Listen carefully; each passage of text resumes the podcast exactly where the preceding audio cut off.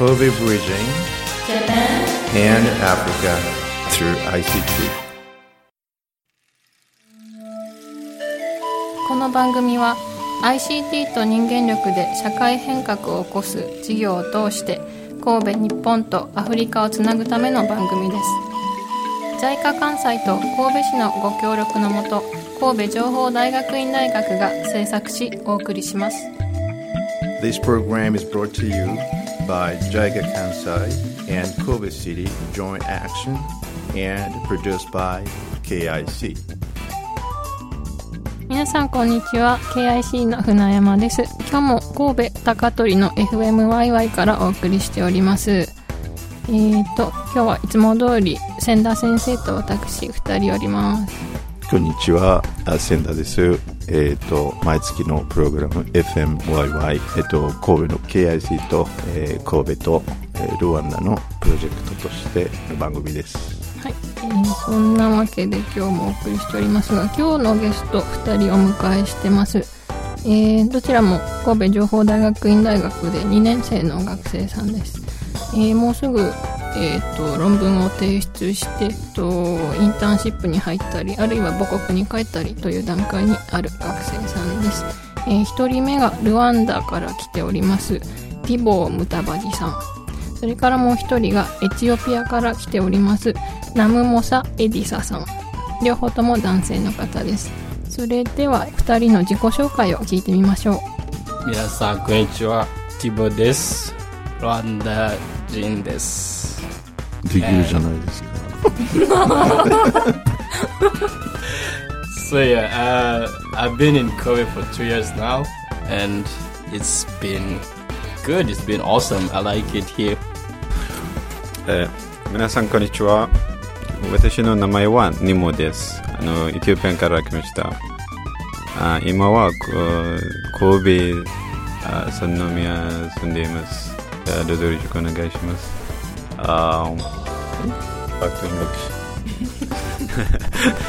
so, yeah, yeah I, I, is so beautiful country. I mean, beautiful city. I love Kobe so much. Uh, I enjoy the food, every the people, so generous, so kind. So, yeah, I love. So far, Kobe is so good. えっ、とエチオピアのナムモサさんですけどニックネームニモさんということでニモですと自己紹介をしてくれました。三宮に住んでるということで、まあ、食べ物も人も好きだと。でティボーさんの方も同じく2年を過ごしてあのとても楽しんでいるということを言ってくれました。So please tell us about your country. Uh, uh, Rwanda is um, is in East Africa, and it's a very small country. Uh, like most of the time here in Japan, when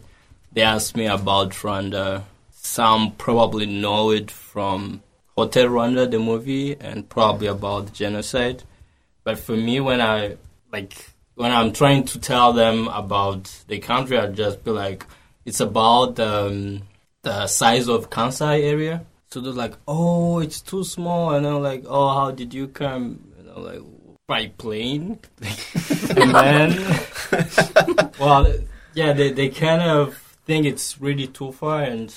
it took me about 14 hours to from Rwanda to to to Osaka, Kansai Airport, and yeah, it's it's a nice country, I would say. the The weather is not too bad. Uh, it doesn't get too cold, doesn't get too hot. At least not like summer in Japan. Oh, yep. はい、えー、と、ということで、まず自分の国についてお話をいただきました。ルワンダのティボーさんからは、えー、と、まあ、ルワンダはとても小さい国だという話がまずありました。で、日本だとホテルルワンダという映画でよく知られているということですね。まあ、これはあの、94年の虐殺を描いた映画で、あの、ご覧になった方も多いかと思いますけれども、えっ、と、まあ、ジェノサイドというのは一つのルワンダの、まあ、有名な側面でありますけれども、まあ、ルワンダのどのくらい小さいかというので、関西地域と同じぐらいということがありました。私もそれは知らなかったですけど、本当に小さい国です。だで、まあ、日本からの距離は、まあ、飛行機で14時間くらいなので、まあ、結構遠いなっていう印象を持たれるかもしれないんですけども、とても天候に恵まれた国です。暑すぎることもなく寒すぎることもない。とてもあの、過ごしやすい国ですね。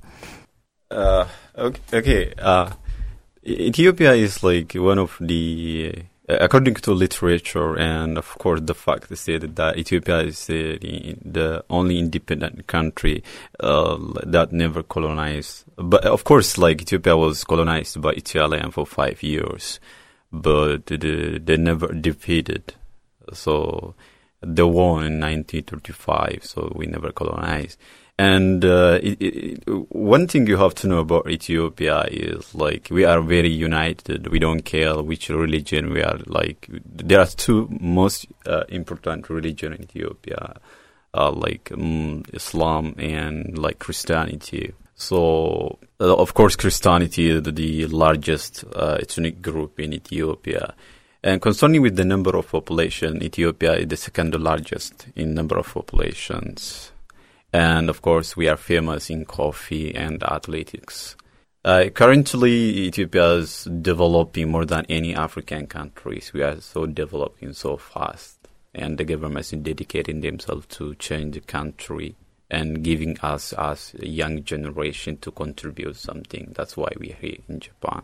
Yeah, in case of like cultural differences between Japan and Ethiopia, I would say like we have the similarities between Japan and Ethiopia. For example, we do bow like Japan, bowing like like this. Yeah, oh, we. Uh, I mean bowing. Uh, sorry, it's like we do say like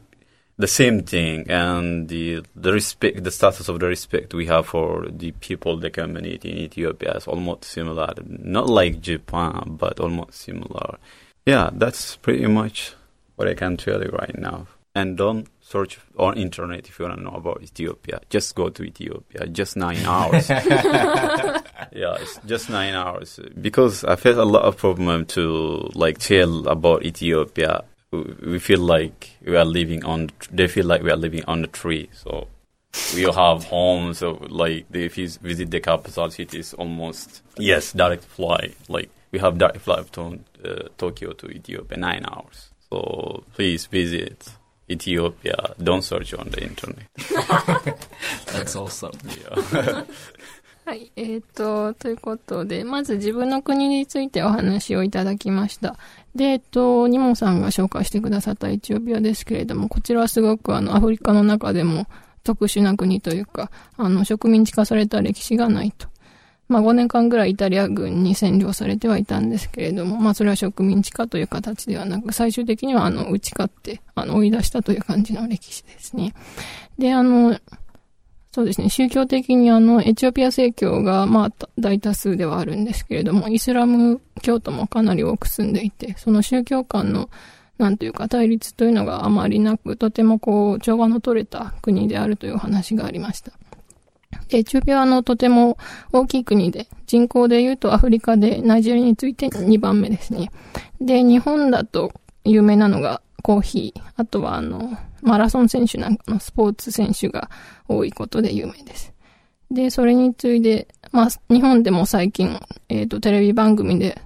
取り上げられることがありますけれども、経済成長がかなりあの、早い国で、今アフリカでは一番の経済成長率を誇っているという話がありました。で、えっと、ニモさんが紹介してくれたのが、あの、日本とエチオピアの共通点なんですけれども、あの、エチオピアにはお辞儀をする文化があるということで、あの、日本と同じような形で敬意を示す。ということが、あの、一つの共通点としてあります。で、最後におっしゃってたのが、あの、えっと、東京とエチオピアの間には、あの、直行便があるので、えっと、飛行機9時間でエチオピアに行けますので、あの、Google で検索するのではなく、ぜひエチオピアに直接来てくださいということでした。はい、Kobe Bridging and Africa through ICT この番組は ICT と人間力で社会変革を起こす事業を通して神戸、日本とアフリカをつなぐための番組です。This program bridges Kobe, Japan, and Africa through social innovation by ICT and Yourself Project. FM YY.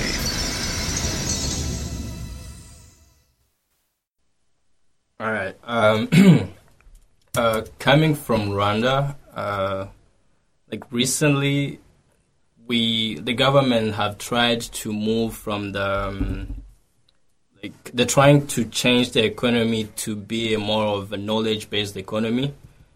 And as Rwanda is not too much rich in natural resources, one of the things like before we they were we were relying on agriculture and exporting some of the things we were getting, but it wasn't enough. So uh, the government thought it would be the best approach would be to use uh, the knowledge-based economy, and in this special case, they want to focus on ICT. And some of the projects that they've done that are quite amazing was uh, the they brought the Carnegie Mellon University, which is one of the probably fourth top university in the world in ICT, and they managed to bring their campus in Rwanda for Africa, and that's one of the huge thing they've done. And on top of that, they tried to create more opportunities for the youth to have easy access on internet and have some courses and others, uh, other like some startup uh, accelerators to push the youth to, uh, to in the entrepreneurship way, and um, yeah, it's it's it's it's been real, it's been awesome, and the same way that KIC also moving this project to Rwanda is one of the the thing that prove how Rwanda is trying to really push it hard to improve this knowledge-based economy, where they're trying to help people go into this ICT field and try to innovate in this field. And yeah, that's one of the, the thing that is really happening in Rwanda. And on top of that, uh, they've been organizing these uh, African conferences like Transform Africa, which basically brings people, uh, um, entrepreneurs, investors, basically everyone who's in into the ICT sector all around the world, but especially in Africa, to kind of get together and find the, the challenges and the best way to, to solve it and to help like the youth and the young people who are trying to go in this field to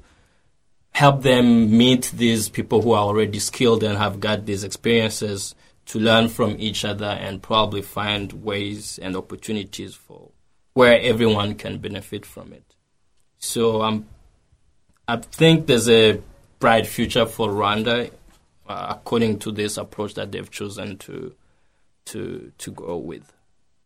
えっ、と、今 ICT とアフリカということで、えっと、お二人の意見を聞いたんですけれども、えっと、ルワンダは、えー、前回でもお話ししたかと思うんですが、あの、ICT にかなり力を入れている国です。で、あの、えっと、ナレッジベーストエコノミーという日本語で言うと、えっと、なんでしょうね。知的集約型経済みたいな、そういう、えっと、ものを目指していて、要は、えっと、ルワンダは従来は農業に依存した経済だったんですけれども、それだとまあ、成長の幅が限られてくる。ということと、あとは、えっと、天然資源に恵まれていない国である。というところから、その政府が戦略的に、その知的集約型産業で、えっと、国の経済を、こう、発展させていこうという戦略を打ち立てて、それでその知的集約産業の中でも ICT というところに力を入れています。で、まあ具体的にはその、えっと、まあアメリカの有名な大学で ICT 分野だと世界で4位ぐらいに入るということでしたけれども、カーネギーメロン大学というのがありますが、これをルワンダに誘致したと。で、これであの ICT 関連分野での高等教育ができるようにして、えっと、若手の人材に高等な教育を受けさせているとか。まあこういった他にもあのいろいろそのインターネットへのアクセスを改善したり、えっ、とあとは国際会議をルワンダで開催して、まあアフリカ中から ICT 関連の人材ですとか、あとは投資家とかが集まって、あのこう、つながれるようにしたりとか。とにかくその ICT 関連の特に若手人材にこう、チャンスを与えるような施策を政府がいろいろ打ち出しているというお話がありました。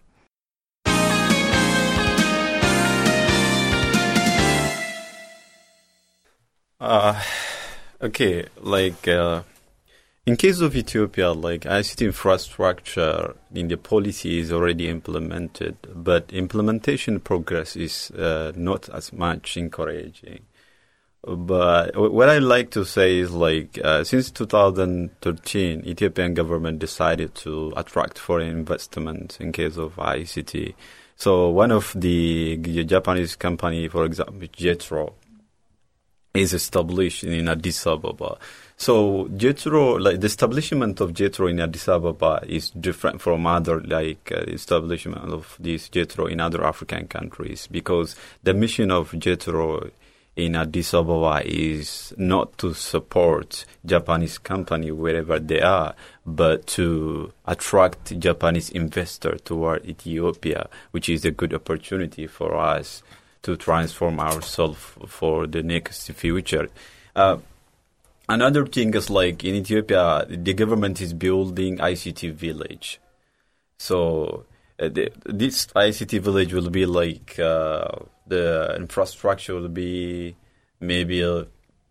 after two years they will start working on it. Like uh, how can I say is um, the reason why they established ICT Village in Ethiopia is to attract foreign investors. One of the reasons. Uh, the second one is to create a job opportunity. So after, after the establishment of this ICT Village, hopefully around 300,000 employees will be like get the chance to work over there. So job opportunities and attracting foreign investors is one of the goals for the government. So ICT sectors, in case as, as, a personal, like I do have questions about the progress of ICT in Ethiopia because in order to like uh, promote ICT sectors or technology, in order to promote and those kind of uh, uh, uh Okay, yeah, uh, th- this kind of huge commitment. Uh, it's not only about responsibility of individual; it's a responsibility of the government. But when you come to the government, uh, they, there are those leaders. They are not familiar even with ICT infrastructure, so they are so uh, hesitant to accept technology-based uh, environment. That's one of the huge challenges that we are facing. Uh, like in, Ethiopian government, and the, the, third one is like in Ethiopia, telecommunication is like a monopoly, and uh, it's not it's not so much like private companies and not so much invited. Uh, so that one is also another challenge. But hopefully uh, this year I I have met with the minister uh, from Ethiopia. So they promised us to give us the chance to uh, promote ICT infrastructure as well as project-based stuff in order to uh, re-innovate uh, our country starting from high-level educational sectors. で、一方、えっと、エチオピアの方ですけれども、 こちらもあの、2013年頃からあの、ICT 分野での海外投資を積極的に呼び込み始めたというお話で、で、えっと、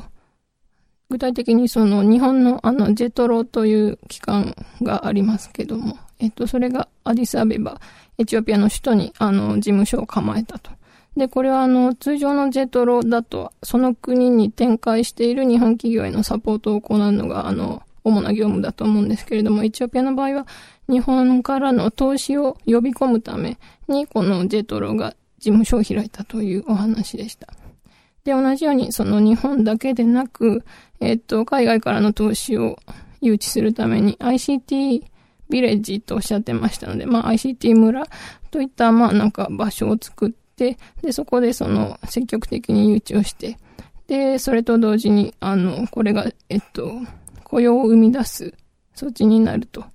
いうふうな、あの、大胆な施策を、あの、打ち出しているようです。で、まあ一方でその、エチオピア政府というかエチオピアとしての課題として、えっとまあ政府がその ICT を使った、なんていうか、えっと、プラットフォームの導入にあまり積極でないとか、あとはその、携帯電話のネットワークですね。これがあの独占されていると、政府系の企業が独占していて、あの、私企業が参入できない状態になっているとか、こういったあの制約があるということもおっしゃってました。で、ただしそのニモさんが個人的に、えっ、ー、と、今年になって、エチオピアのその大臣と会う機会があって、今後そういった ICT のインフラ改善にちょっと力を入れていくってところを、あの、直接交渉ができたという話だったので、これも今後の動きがとても楽しみです。えっ、と、ゲストの二人ありがとうございました。Money? Yes, begin for me, because when you say for me, uh, Okay, I'm Nemo. I'd like to uh, say something about the message actually. Uh, one of the difficulties I found out in Japan was like dating is difficult in Japan. so you're gonna say you a girlfriend on radio? Uh, okay, that okay. Actually, that, that's the first. The second one is uh, actually, frankly, for like sociability in Japan is so difficult. Uh, especially people are so stressed. Just like you mentioned previously, like people seems happy when they are working so hard, but inside their like their feeling is different. This is because of the social interaction between the people are so low, which resulted the number of population in Japan is uh, becoming decreasing. Uh, that might have any positive and negative uh, impact, of course, in Korea decreasing. So my message on this is like, please try to practice social interaction in every business companies at least for uh, maybe five six minutes people need to communicate with each other. The other thing is there are two things conflicting in, in japanese company you cannot be late for example right? And you cannot go home even before the manager or you have to stay long. And if you come on time, you have to leave on time. If you don't have work, if you have work, of course you have to stay like late and work finish. But but that's a too contradicting situation for me.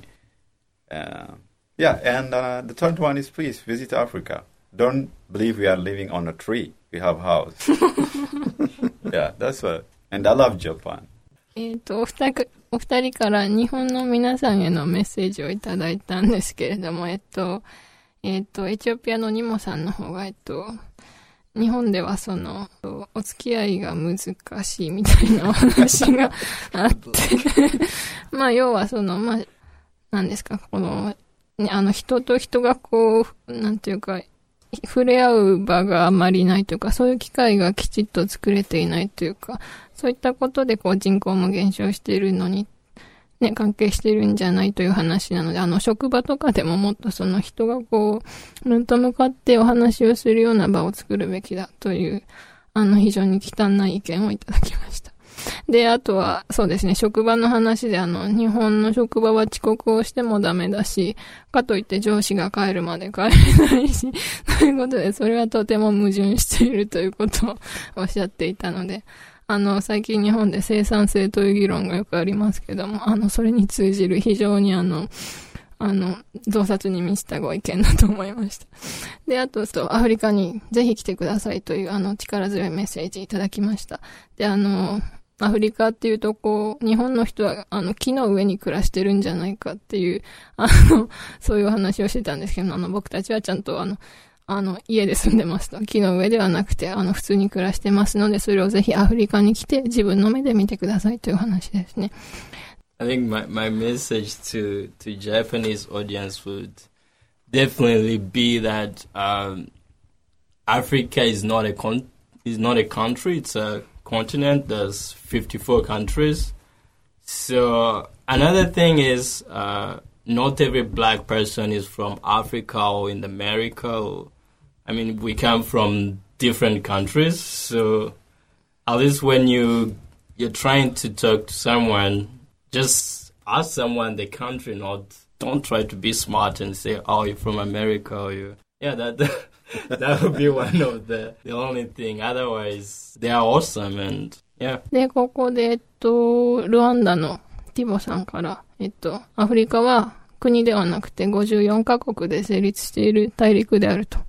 いうところで、あの、日本とかでその黒人の人をこう見るとみんなアフリカ人みたいな捉え方をしたり、あるいはアメリカの人ですかみたいな、そういう反応があの、多いみたいなんですけれども、まあそのみんなそのアフリカ人とかではなくて、そのいろんな国から来ている人なので、その一つ一つの国へのこう、なんというか、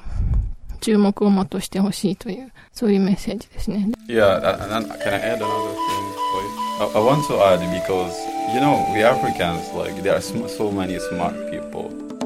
like, uh, and frankly speaking, the, we like most of the time I'm, I'm like they think I'm from USA.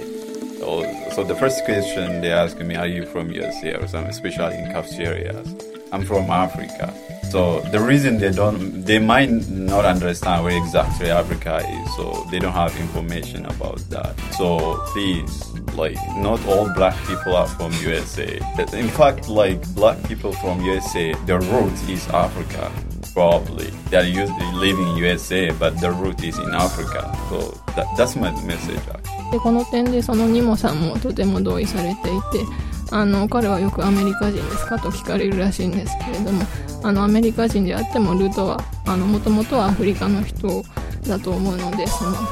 アフリカにもっと関心を持ってほしいというところかなと思います。えーっと今日あの2人のあのゲストがいてあティーボーとにもあのルワンダと,、えーエチオピアなんですけども、えー話を聞くと、えー自分の来た頃の同じみたいな意見で、まあ、時間経って、えー、といろんなこと分かってきた、えーところからちょっと今日の質問をしたいんですけどもあのアフリカは確かに、えー、と54カ国がありますとあのここ数年間でまいろいろ変わっていて今エチオピア例えばエチオピア航空が東京から直行便がありますとアフリカ行くならばエチオピアエアライン使ってください。が一つの、えーこっちの希望でもう一つあ大きく言えてるのはそのアフリカから来た人たちもちろん初めて日本に来てそれまでにはもう基本的にそれぞれの国自分の国しか知らないくらいの話があったりするんですけども、えー日本に来たら初めてお互いにアフリカ人としてこんだけ一応まず我々見かけた時には初めてどこどこの国じゃなくてアフリカ人と思われるところ。いい意味で一つのこうあるエリアからの人たちのポジティブのことを見るべきだと私は思ってます。それでそこから力を合わせてアフリカをもっともっと上げましょうと。まあ最後に、えー、とニモが言ったことを、えー私の友人もありまして、えー、とよく言ってたのは東郷の大使館の人。アフリカのことは新聞で雑誌でラジオでテレビで見るもんじゃなくて足運んでアフリカ行って初めてアフリカを知ること。その通りだと思います。本田先生コメントありがとうございました。日本にこう長く住んでいらっしゃる先生があの言うことなのでとてもこうずしんとくるものがあります。私もまあ日本人ですけれども私自身はあのエチオピアにも行ったことがあるしルワンダにも行ったことがあるので、まあ、彼らの国がどういうところかはこう分かるつもりではいるんですけどもやっぱりこう日本ではまだまだなんていうかメジャーな国では両方ないのかなっていう印象があるので、まあ、そのケニアですとかこう、ね、サファリとかそういう目玉のある国はよく取り沙汰されますけども、まあ、エチオピアも大きな国で非常に魅力的な遺跡とかありますしルワンダも今とても注目高まっていますけどもまだまだこう日本ではうんメジャーななんていうかとりあえず観光でそう人気な国ではないので、まあ、直行便もえー、と数年前から飛び始めたところなので特に東京からは非常にアクセスがいいあの気軽にぜひアフリカに遊びに行くという文化が日本に定定着すればいいかなと思います。今現在のアフリカ一つどこにもないものでアフリカにあるのはドローンの空港なんですねそれはルワンダにぜひ行ってきてくださいでは、えー、と今回はこれでお別れしますバイバイありがとうございました